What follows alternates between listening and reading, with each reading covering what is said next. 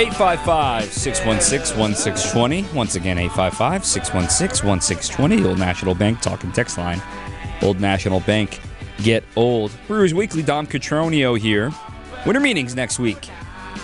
Everybody meets everybody, and you pay way too much for a Jack and Coke in the hotel lobby, and you're having conversation with folks, and then you see somebody more important walk by and say, Sorry, excuse me, I got to go talk to that person. That's the winter meetings. I've been a few times. They're they're fine. Uh, I'm not going this year. It's Nashville. Nashville's not my kind of town. I'm just not really a Nashville guy.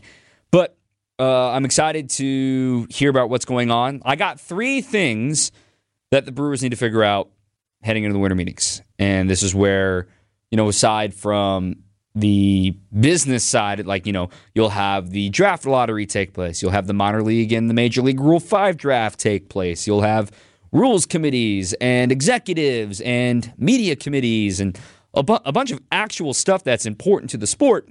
You also have GMs together in a confined space and texts and calls and like, hey, you want to do this guy? You want to do this guy? You want to, how about this for this? And you'll have action happen. All right, so my three things to check off for the Brewers to figure out coming up in Nashville next week. Number one, what's going on in the corners? Are they going to trade for somebody? Which I imagine has to be the case at this point at first base because the depth chart at first base as of now is Owen Miller, Jake Bauers, TBD. I, I, I just don't see the Brewers rolling into spring training without a bona fide first baseman.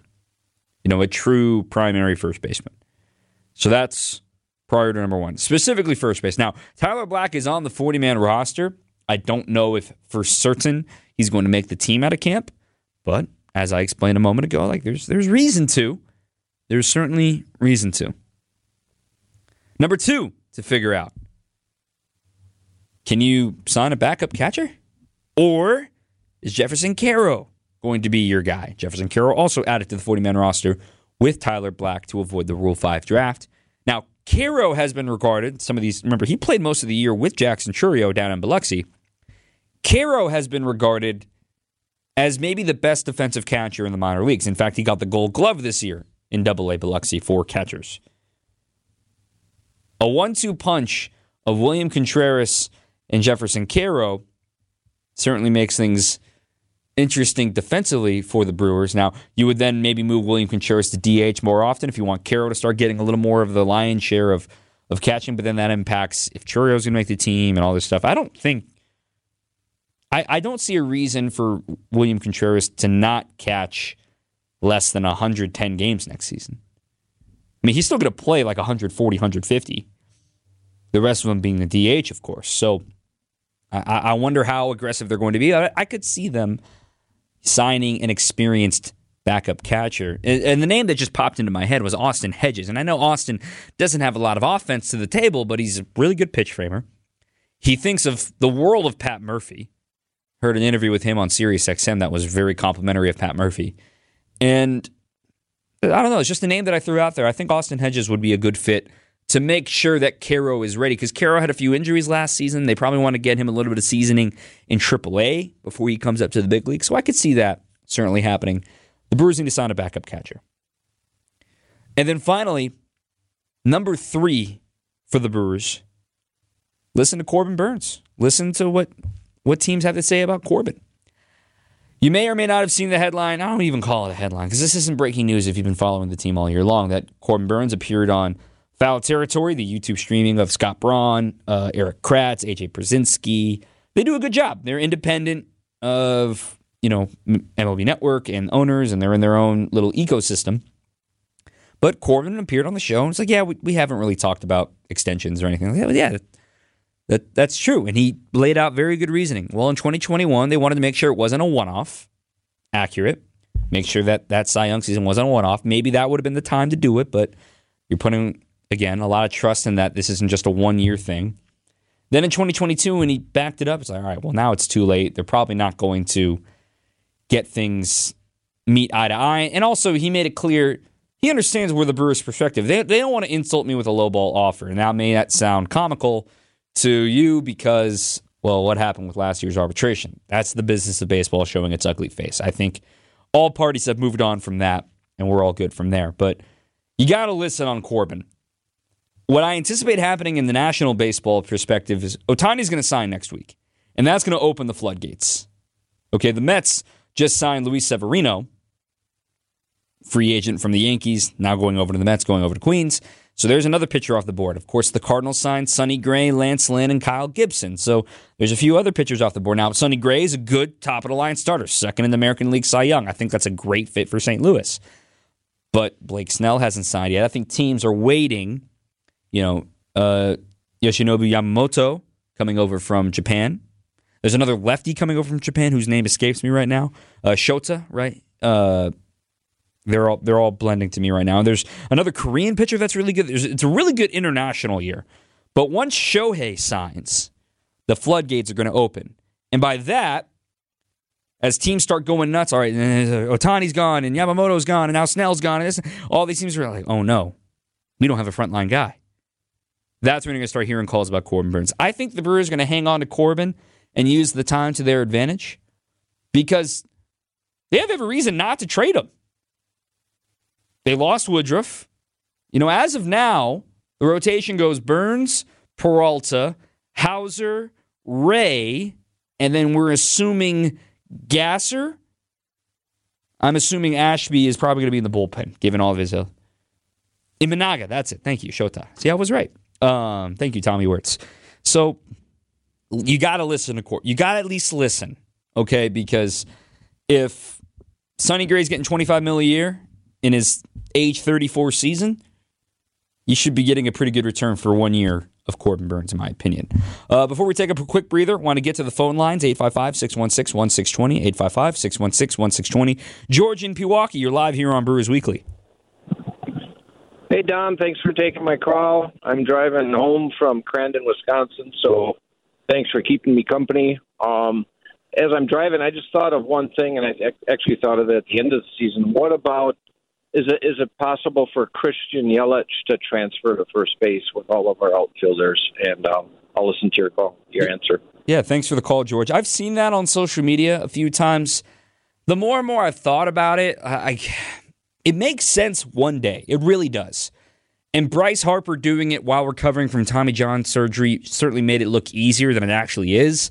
Uh, I am always Kurt Hogan. I joke about this all the time. The the Ron Washington clip from Moneyball when they're trying to teach and convince Scott Hatteberg to play first base. Like, oh, it's incredibly easy. Tell him, ah, it's incredibly hard. Like, first base isn't easy, you know? Now, Yelich doesn't really have a great arm. He's still an athlete, he can still run, but I can still see that down the road one day. And I think it would be Yelich's call. I don't think the Brewers are going to go to their franchise player to say, hey, we want you to play first base or maybe it'll be you know like hey what do you think about first base one day kind of thing. I think that's how it'll it'll go for him. Um i don't think it's going to happen this year but i have seen that sentiment george. I appreciate the call. I, I just i don't see the urgency yet. Because again even if they do sign Chourio, i bet they would create some room. Meaning one of those outfielders is available right? Wiemer, mitchell frelick something like that to make room for Chourio. so see how that rolls for them uh, I want to talk a little Hall of Fame coming up next. Hall of Fame coming up. Also, uh, you got the contemporary, or excuse me, the uh, yeah, the contemporary era ballot coming up next week during the winter meetings as well. Stay with us here on WTMJ. All right, let's talk a little Hall of Fame. The uh, vote won't be revealed until January for the main ballot. You know, that's the the player ballot, but there's also the contemporary era ballot Contemporary era is basically from 1982 to present day. So a lot more familiar names on this eight person ballot that are, it's a special committee to be voted on. 16 members, you still need 75% of that vote as well. It's very hard to break through on this one. But uh, let me give you the names on that ballot here, real quick, before we get into the main ballot. Uh, the games, I mean, Jim Leyland, Davey Johnson, Lou Piniella, Ed Montague, Joe West. I mean, familiar names. Hank Peters, Baltimore back in the day. Uh, my vote, if I had Bill White's is on here too. If if I had a vote, I would go Jim Leyland. You're, you're only allowed to vote three people maximum. You still need seventy five percent. I would vote Jim Leyland, Lou Piniella, and Hank Peters, personally. That's what I would do. But uh, Fangraphs has phenomenal write ups on these. I would en- encourage you to read up on that, fangraphs.com. Uh, they write up on every single uh, member of this ballot and why they should or should not be considered or what they think is going to happen. Very, very deep, thorough stuff there. So I implore you to go check that out. So that's going to happen during the winter meetings next week. We're going to find out the first two or three members of the Hall of Fame class of 2024. As for the players, you may have seen a few first timers that are probably no doubters. Uh, for me, Adrian Beltre, slam dunk, no doubt, first ballot Hall of Fame. One of the best third basemen I've ever seen live. Incredible. Uh, my ballot, if I had one, which I don't, would go like this. I would put Adrian Beltre, as I mentioned. I'm still voting for Andruw Jones.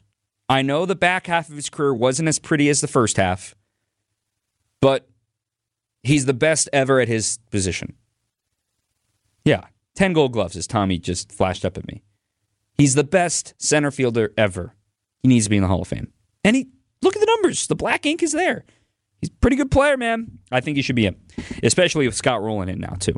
Uh, another guy that I put on my ballot that maybe some folks are disputing, I got Francisco Rodriguez. Shout out to the Brewers. I got K Rod. I mean, has it taken this long for a reason? Absolutely, I understand. I also put Billy Wagner. We need to put more closers in the Hall of Fame, okay? It's a different era. We need to recognize those guys that made it clear you can't have one guy pitch the ninth inning and be really darn good at it. And finally, I got one more first ballot guy. I got Joe Mauer. Joe Mauer's a first ballot Hall of Famer. I don't understand why there's discourse to think that he's not. He is. Why is he getting penalized for continuing to catch when Buster Posey hung it up early? You look at the first seven years of both of their careers, they're identical. Identical. And if Buster Posey's a slam dunk first ballot Hall of Famer, I understand he won three World Series. Joe Mauer got three batting titles as the catcher. He can't help the rest of his offense stinks. He played at the Metrodome, for goodness sake. Joe Mauer is a first ballot Hall of Famer, in my opinion. I really hope he gets in as a first ballot Hall of Famer. So that player vote, that closes, I believe, in a couple of weeks. But then the actual uh, ceremony of who got in won't be until January. So a little bit later on into the cold of winter. But that's just my two cents. We'll have more talk about it leading up to it. But you'll hear about the contemporary era ballot. Again, go to fangraphs.com to read up about that ballot uh, next week at the winter meetings. Uh, I've got a little bit of content on the way. I will explain in just a moment, looking back on the 2023 season. Stay with us, WTMJ. This one's for you. Baby, you my everything. Got another 10 minutes or so left in the show, teasing some content. A couple of things. Mentioned that we're going to have a column on the winter meetings and my thoughts and things of that coming up here on WTMJ, uh, heading into next week's winter meetings. Also, going to working on another side piece I don't want to quite reveal yet, but one thing I'm definitely doing is the games of the year. I did this when I was back on Locked On Brewers. I want to do it again this year. This year, I'm doing the top 10 games of the year. I'm going to make a one big episode coming up in December. I listed in my notes here 23 games for the top 10 games. Like, wait a minute, that's that's not how math works. So, I want to play a few that this is my call. If you want to get mad, get mad, whatever. But in my opinion, I have got games that are better than these highlights that I'm going to play for you here. So these are the cutting room floor. These are the honorable mention highlights from the games of the year. Yelich to left, deep, warning track. Get up, get up, get out of here and gone for Christian Yelich. Yelich, with his second home run of the game, has tied it up. He went the other way that time, and it got out of here. That was back on May 13th against the Royals. Yelly had two homers. They won on a walk-off from Joey Wiemer. Put it on the cutting room floor. It's an honorable mention. How about June 29th? What happened that day? And Williams coming back. Struck him out swinging with a changeup, and the ball game is over. 3 2 the final score, and the Brewers have taken three of four from the Mets. That was a big turning point. June ending on a high note, getting three out of four in Queens. That was Adrian Houser outdueling Max Scherzer. Also an honorable mention. Now we go to the really fun stretch into and out of the All Star break against the Reds. Remember back to back series against those guys and three consecutive shutouts? Devin all set. The pitch. Hey, struck him out swinging. And this one is over. And the Brewers take the series. Out swinging. Yeah, play it. Come on. Let's get it right. Here we go. Now, how about after the All Star break? One two pitch. Swing and a miss. He struck him out. Went back to the cutter and strikes out India. A baker's dozen tonight for Burnes in the Queen City of Ohio. Back to back 1 0 victories on both sides of the All Star break. And then, just for good measure, how about one more one day later? First pitch to De La Cruz is a ground ball left side. Glove by Monasterio. Spins, throws to first in time. And the Brewers shut out the Reds for the third consecutive game. Lane Grindle's call there. Again, it's an honorable mention for my games of the year. Incredible stuff, but it's on the cutting room floor. Kind of tough to put all three of those together, though, too. Uh, a little bit later on, uh, in fact, less than a week later, on the road still in Philadelphia, and Corbin Burnes on the mound again. The 2 2 pitch. Swing and a miss. He struck him out. Slider down and away. Bohm strikes out. Uribe with three strikeouts in a scoreless ninth. And the Brewers shut out the Phillies. That was Corbin going eight shutout and Uribe getting the final three outs via K, winning the series against the Phillies. Also on the cutting room floor. I'll fast forward to August 18th in Texas. Set the scene. Brewers just got swept by the Dodgers. Had a long travel day. They didn't arrive in Arlington until about 5 a.m. Brutal. And they come out swinging that night in Arlington. 2 2. Santana hits one in the air, deep right. Garcia back at the track, gone! Carlos Santana, a three run shot, his 17th of the season, and the Brewers back on top. That was a wild game. It would end up nine to eight. The Brewers would win. They would end up sweeping the eventual World Series champions in their ballpark too. That was really really fun. Couple more here. These are all on the cutting room floor. That means I've got 10 better games in all of these games, and I, I believe it. I really do. How about uh, right after clinching uh, an, a uh, playoff spot or getting a playoff spot, clinching at worst a wild card, the Brewers celebrating in a big way in Miami. 2 0 pitch. High fly ball, deep left field. De La Cruz retreating back to the track. Gone! Christian Yelich! A two run shot! It's a dozen in Miami! In the top of the second for the Brewers! Yeah, the 12 run second in Miami. That is also on the cutting room floor for games of the year. Now, I'm going to have all this ready to go coming up a little bit later, closer to the holidays. It's meant to be a longer episode for your holiday travel. So uh, I'm really excited to get that top 10 all together for you. It won't be like live here on the show, but we'll have a little, you know, little packet of it to uh, air throughout December. So that'll be a, a standalone podcast episode for you. That's all coming up next month. Take our last break, come back, say goodbye, an upcoming schedule look as well, right here on WTMJ. Oh, Reminder you can subscribe wherever you get your podcast, Brewers All Access here on 620 WTMJ to make sure all these land in your inbox as soon as we are done live on the air. So, quick note about next week as well. We'll be back on Thursday as of now. Next week. Now, it all depends on the Bucks though. So, the Bucks, the in-season tournament next week, they will be playing on Tuesday night against the Knicks. And if they win that game and play in Vegas, then we're not doing a Brewers Weekly next Thursday. But we'll have one taped for your podcast feed, which is why I tell you to subscribe to the podcast feed. Then we'll be back to normal on the 14th as well. Uh, then it's the holidays, so it's it's kind of wild how quickly it has approached us. Here, the Brewers. We'll see what happens at the winter meetings. I think it's going to be very, very active. Lot to talk about from a baseball perspective. I was just telling some friends, like, it's going to pop off next week. Everything should start going next week. And Shohei Ohtani is the first domino to fall. What if he comes to Milwaukee? Just kidding. It's not going to happen. But that'd be cool. Anyway, that's going to do it for me here tonight. My thanks to Tommy Wirtz, our producer. I'm Dom Catronio. Until next time, keep on swinging.